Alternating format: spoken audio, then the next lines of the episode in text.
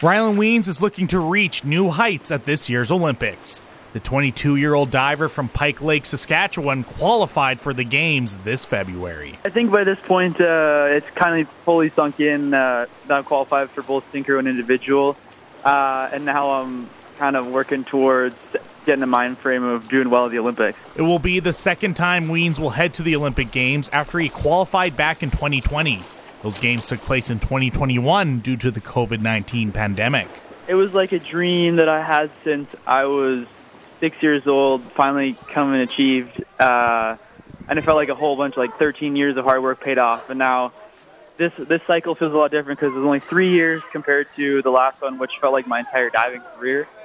And I mean, like I said, just as sweet of a payoff, but also a lot less time. Well, he does have experience at the Olympic Games. This year will throw a new element into the mix. There were no fans in the stands the last time out due to the pandemic, but that's set to change this year.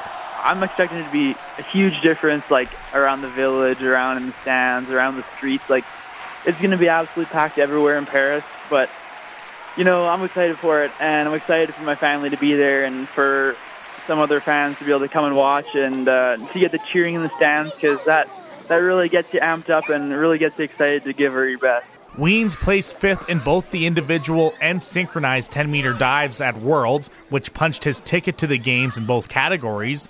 But things have been tough for him over the last year as he's dealt with a number of injuries. So, in the past summer, I missed the last World Championships due to a back injury, and before that, I had a bit of a neck injury. So, I went and watched the last World Championships, didn't compete, uh, didn't actually start diving till uh, almost September this, this year. So, it was a pretty quick preseason, and then uh, you know I got right back into competitions, and this is my first major one since I've been back. So it was almost a year and a half since uh, my last major competition.